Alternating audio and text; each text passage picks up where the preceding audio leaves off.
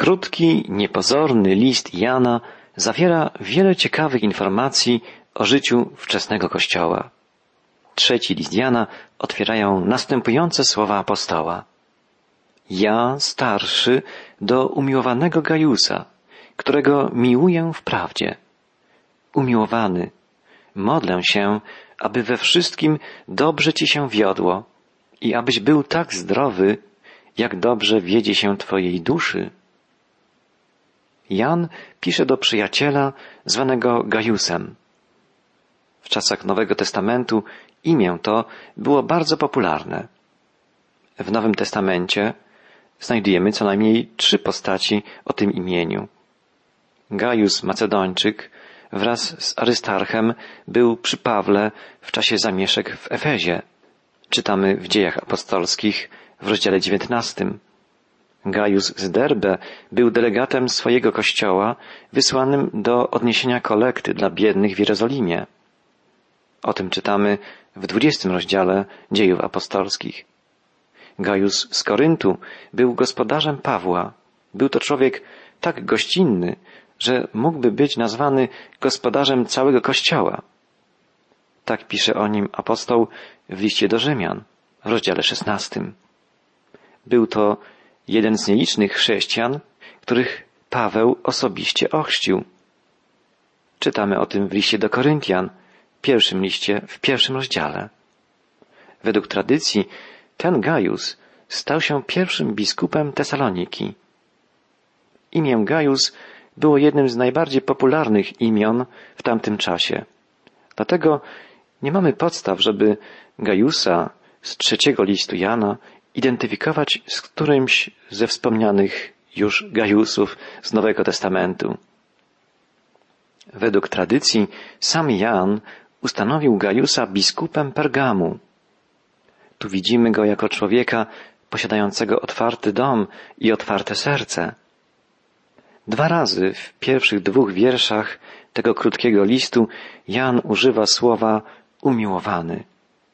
Słowo to w oryginale greckim to agapetos.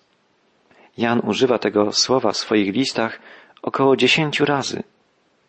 Jest to bardzo godny naszej uwagi fakt. Umiłowany. To bardzo serdeczny zwrot. Listy Jana są listami ostrzeżenia, nagany, a mimo to szczególnie akcentowana jest w nich miłość. Nawet napominając, Jan nigdy nie mówi z irytacją. Zawsze w jego słowach odczuwa się miłość. Wszystkie listy Jana były pisane w atmosferze miłości. Wiersz drugi trzeciego listu mówi o wszechstronnej trosce dobrego duszpasterza. Jan interesuje się zarówno fizycznym, jak i duchowym zdrowiem Gajusa. Jan był podobny do Jezusa. Nigdy nie zapominał o tym, że ludzie mają nie tylko duszę, ale też i ciała i mają swoje potrzeby. Trzeba troszczyć się o nich pod każdym względem.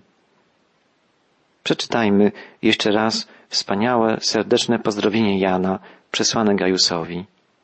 Starszy do umiłowanego Gajusa, którego miłuję w prawdzie. Umiłowany, modlę się, aby we wszystkim dobrze ci się wiodło, abyś był tak zdrowy, jak dobrze wiedzie się twojej duszy. W postawie Jana, troszczącego się o Gajusa, o jego zdrowie fizyczne i psychiczne, a przede wszystkim o stan jego ducha, dostrzegamy naśladownictwo wspaniałego wzoru mistrza. Niejako w tle listu dostrzegamy postać samego Jezusa, który zawsze troszczył się o dobro człowieka, o jego godność, jego zdrowie, a przede wszystkim o jego duszę. Pisząc do Gajusa, Jan mógł wspominać wiele wydarzeń, wiele sytuacji, w których Jezus okazał się wspaniałym, pełnym miłości uzdrowicielem i opiekunem. Przypomnijmy sobie jedną z takich wspaniałych historii opisanych przez Jana w Ewangelii. Pewnego razu Jezus uzdrowił człowieka niewidomego od urodzenia. Człowiek ten był żebrakiem. Siedział przy drodze prowadzącej do świątyni. Wielu ludzi znało go. Wszyscy przyzwyczaili się do widoku nieszczęsnego kaleki, który wyciągał rękę po jałmużnę. Możemy wyobrazić więc sobie poruszenie, jakie wywołało jego uzdrowienie. Zdumieni byli rodzice tego człowieka, ich sąsiedzi, zaskoczeni byli faryzeusze. Spójrzmy, jak wielu ludzi dotknął Jezus poprzez uzdrowienie jednego człowieka. Jak zmieniło się życie Jego samego, Jego rodziców, sąsiadów. W dziewiątym rozdziale Ewangelii Jana czytamy A sąsiedzi i ci, którzy go przedtem widywali żebrzącego, mówili Czy nie jest to ten, który siedział i żebrał? Jedni mówili To jest on, inni nie, ale jest do niego podobny. On zaś powiedział, to ja jestem. Widzimy tu reakcję sąsiadów uzdrowionego.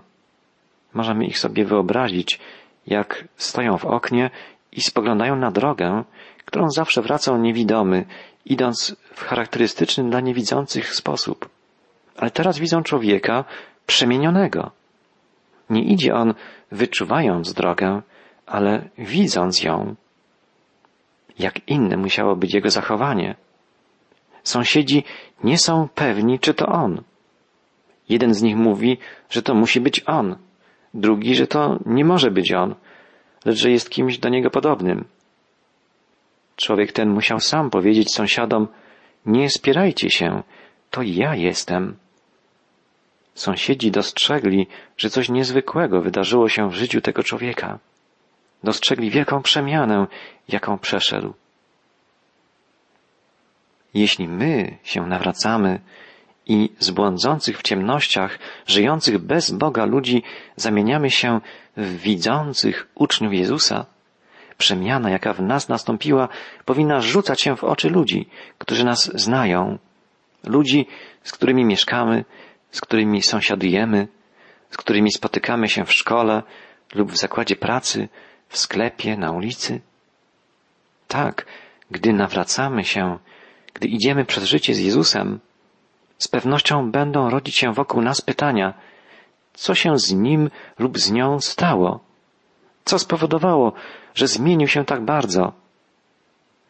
Jeśli nie ma wśród naszych sąsiadów ludzi w ten sposób zdziwionych, to coś z nami jest nie w porządku. Pytali go więc, jak zostały otworzone Twoje oczy? On odpowiedział, człowiek nazywany Jezusem uczynił błoto, pomazał moje oczy i powiedział do mnie, idź do Syloe i obmyj się. Poszedłem więc, obmyłem się i przejrzałem. Zapytali go, gdzie on jest? Odpowiedział, nie wiem. Zwróćmy uwagę na świadectwo tego człowieka. Mówi tylko to, co wie. Krótko, szczerze, zgodnie z prawdą. Mówi to, czego sam doświadczył. Nie koloryzuje, nie dramatyzuje swoich przeżyć. Nawrócenie zawsze jest po prostu przyjściem do Jezusa, spotkaniem z Jezusem i doświadczeniem Bożej uzdrawiającej mocy. Pomyślmy, ten człowiek nawet nie widział Jezusa. Jezus nałożył błoto na jego oczy i posłał go do sadzawki o nazwie Siloe, czyli posłany. Dopiero po obmyciu się ten człowiek odzyskał wzrok. Kiedy wrócił, Jezusa już nie było. Nie jest ważne to, by zobaczyć Jezusa fizycznymi oczami. Ważne jest to, by w Niego uwierzyć, by Mu zaufać. Zaprowadzili więc do faryzeuszy tego, który jeszcze niedawno był niewidomy. W tym dniu zaś, w którym Jezus zrobił błoto i otworzył jego oczy, był szabat. Faryzeusze również zapytali go, w jaki sposób przejrzał. A on odpowiedział, nałożył błoto na moje oczy, obmyłem się i widzę. Wtedy niektórzy faryzeusze powiedzieli, ten człowiek nie jest od Boga, bo nie zachowuje szabatu. Inni natomiast mówili, jak może grzeszny człowiek czynić takie znaki? I doszło między nimi do rozłamu. uzdrowiony staje przed faryzeuszami. Znów bardzo prosto i rzeczowo świadczy o tym, co się wydarzyło. Mogłoby się nam wydawać, że ci głęboko religijni ludzie rozradują się, kiedy zobaczą człowieka, który urodził się jako niewidomy, siedział jako żebrak przed świątynią, a teraz widzi. Może rozlegnie się pieśń Alleluja, chwała Bogu?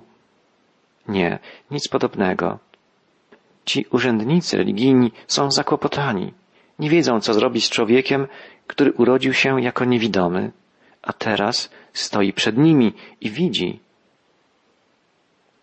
Niektórzy zaczęli mówić, ten człowiek nie jest od Boga, bo nie zachowuje szabatu. Inni natomiast mówili, jak może grzeszny człowiek czynić takie znaki? I doszło między nimi do rozłamu. Faryzeusze byli ludźmi inteligentnymi i wykształconymi. Znali nie tylko prawo mojżeszowe, ale i filozofię Greków, zasady logiki. Potrafili przeprowadzić dowód logiczny i udowodnić, że jeśli sformułuje się dwa prawdziwe założenia, to w efekcie musi się uzyskać prawdziwą konkluzję. Założyli więc po pierwsze, wszyscy Boży ludzie przestrzegają szabatu i po drugie, Jezus nie przestrzega szabatu. Wniosek, Jezus nie przychodzi od Boga. Problem w tym, że obie ich przesłanki były błędne. Nie mogli więc sformułować prawdziwego wniosku. Jezus przestrzegał szabat. Nie przestrzegał dodatkowych przepisów wymyślonych przez faryzeuszy. Natomiast był z pewnością jedynym człowiekiem, który był w stanie zrozumieć i przestrzegać szabat w najgłębszej jego warstwie, bo w pełni znał wolę Ojca i żył jako bezgrzeszny człowiek, tak jak tego Bóg Ojciec oczekiwał. Nie wszyscy faryzeusze myśleli tak samo. Byli wśród nich tacy, którzy rozumowali następująco. Po pierwsze, tylko Boży ludzie mogą otworzyć oczy człowieka niewidomego od urodzenia. Po drugie, Jezus otworzył oczy niewidomego od urodzenia. Wniosek? Jezus pochodzi od Boga. Tu obie przesłanki i wniosek są prawdziwe. Pojawił się więc problem. Wśród faryzeuszów powstało rozdwojenie. Zapytali więc ponownie niewidomego, co ty sądzisz o nim, skoro otworzył twoje oczy? A on odpowiedział, jest prorokiem. Argumenty uczonych w piśmie i ich dyskusja naprowadziły uzdrowionego niewidomego na pewną myśl. Skoro grzeszny człowiek nie może dokonywać takich znaków, jak mówią sami faryzeusze, to Jezus musi być człowiekiem niezwykłym. To prorok, odpowiada więc całkiem logicznie ów prosty człowiek. Jezus musi być prorokiem, czyli kimś, kto przychodzi od Boga. Faryzeusze nie mogli jednak zaakceptować takiej tezy. Dochodzi do tego, że poddają wątpliwość to, że był on kiedyś niewidomy. Przywołują więc jego rodziców. Zapytają ich, czy to jest wasz syn, o którym mówicie, że urodził się niewidomy? Jak to się stało, że teraz widzi? Jego rodzice odpowiedzieli, wiemy, że to jest nasz syn i że urodził się niewidomy. Dlaczego teraz widzi, nie wiemy. Nie wiemy też, kto otworzył jego oczy. Jest dorosły. Zapytajcie go, niech sam odpowie. Tak powiedzieli jego rodzice, bo bali się przywódców. Żydzi już postanowili bowiem, że każdego, kto wyzna, że Jezus jest Mesjaszem, wykluczą z synagogi. Rodzice niewidomego użyli metody, którą trudno nazwać inaczej niż owijaniem w bawełnę. Bali się, że faryzeusze wykluczą ich z synagogi. A więc sformułowali mętny wywód, żeby nie powiedzieć nic, co mogłoby posłużyć faryzeuszom do oskarżenia ich o herezję. Dlatego jego rodzice powiedzieli, jest dorosły, jego zapytajcie. Rodzice tego człowieka wiedzieli, że stał się cud. Nie chcieli jednak nic na ten temat mówić, bo nie chcieli narobić sobie kłopotów. Poświęcili prawdę w imię tak zwanego świętego spokoju. Czy my nie postępujemy czasem podobnie? Faryzeusze Nie znaleźli kozła ofiarnego, na którym by mogli wyładować swój gniew, wezwali więc jeszcze raz ozdrowieńca. Właściwie zdawali sobie już sprawę z tego, że nie są w stanie zanegować cudu dokonanego przez Jezusa. Chcieli jednak zapobiec rozszerzeniu się wieści o nim. Ponownie więc wezwali człowieka, który był niewidomy i powiedzieli do niego, oddaj chwałę Bogu. Wiemy, że tamten człowiek jest grzeszny. Wyrażenie oddaj chwałę Bogu nie oznacza niestety tego, co byłoby najwłaściwsze w tej sytuacji, ale w kulturze żydowskiej oznacza po prostu przyznaj się. Och, co by było, gdyby faryzeusze naprawdę pomyśleli o oddaniu chwały Bogu? On odpowiedział, czy jest grzeszny, nie wiem. Jedno wiem, że byłem niewidomy, a teraz widzę. Ten człowiek ciągle jeszcze nie miał okazji, żeby spotkać się z Jezusem, żeby go zobaczyć. Nie daje się jednak zastraszyć faryzeuszom, którzy przesłuchują go już po raz drugi. Mówi znów bardzo rzeczowo i prosto. Jedno wiem. Byłem niewidomy, a teraz widzę. Tak powinno brzmieć właściwie świadectwo każdego nawróconego grzesznika. Byłem niewidomy, a teraz widzę. Tkwiłem w duchowej ciemności, a teraz oczy mojego serca otwarł Jezus. Teraz wiem, że On jest moim Zbawicielem, że jest światłością świata.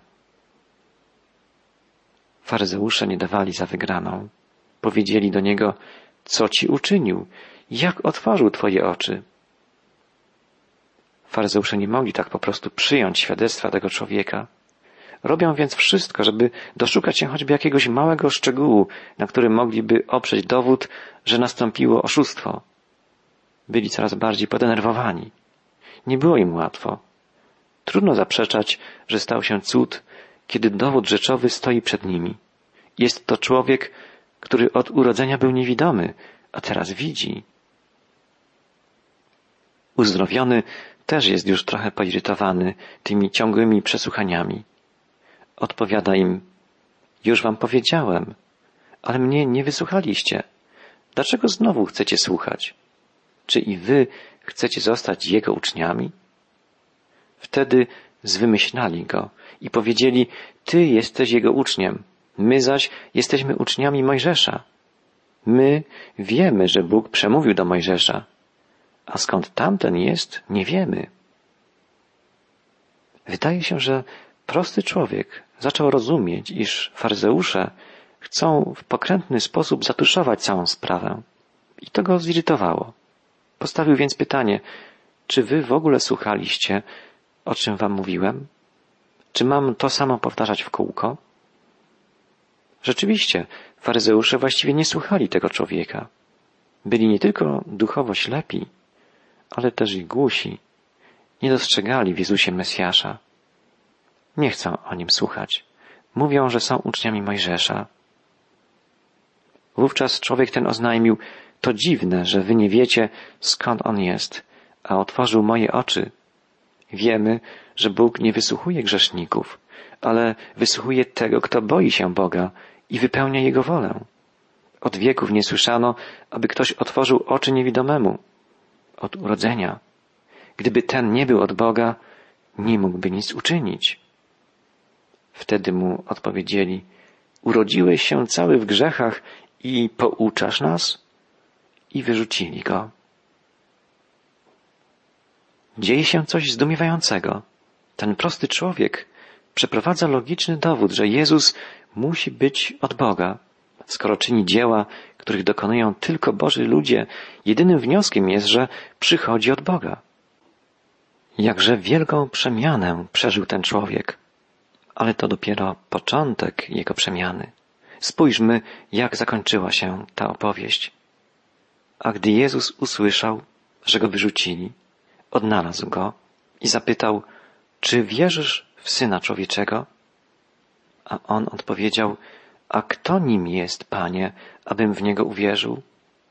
Jezus mu odpowiedział, widzisz go, bo jest nim ten, który z tobą rozmawia. On zaś oznajmił, wierzę, Panie, i oddał mu pokłon. Ten prosty człowiek po raz pierwszy ujrzał Jezusa. Odtrącony przez swych przywódców religijnych z tego powodu, że bronił Jezusa, bo dostrzegł w nim Bożego proroka, teraz poznaje, że rozmawia z Mesjaszem. Jezus wie, że ten prostolinijny, szczery człowiek jest już gotowy, by przyjąć dar zbawienia, by przejrzeć w pełni, nie tylko fizycznie, ale i duchowo. Mówi mu więc wprost, to ja jestem Mesjaszem. Czy wierzysz we mnie? Uzdrowiony uwierzył Jezusowi i oddał mu cześć. A Jezus powiedział, przyszedłem osądzić ten świat, aby ci, którzy nie widzą, widzieli, a ci, którzy widzą, stali się ślepi. Usłyszeli to faryzeusze, którzy z nim byli i zapytali go, czy my jesteśmy ślepi? Jezus im odpowiedział, gdybyście byli ślepi, nie mielibyście grzechu, ale ponieważ mówicie, widzimy, dlatego grzech wasz trwa. Być duchowo ślepym to coś o wiele poważniejszego i gorszego niż być człowiekiem niewidomym w sensie fizycznym. Może nam się wydawać, jak faryzeuszom, że widzimy, ale jeśli Jezus nie jest naszym światłem, błądzimy w ciemnościach. Tylko On może sprawić, że przejrzymy.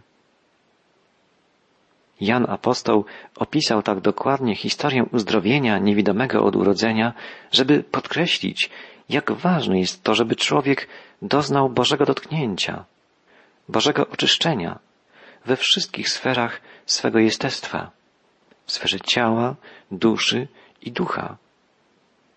Niewidomy żebrak nie tylko odzyskał fizyczny wzrok, ale dzięki wspaniałemu dziełu Jezusa rozpoznał w nim swego Mesjasza, Zbawiciela.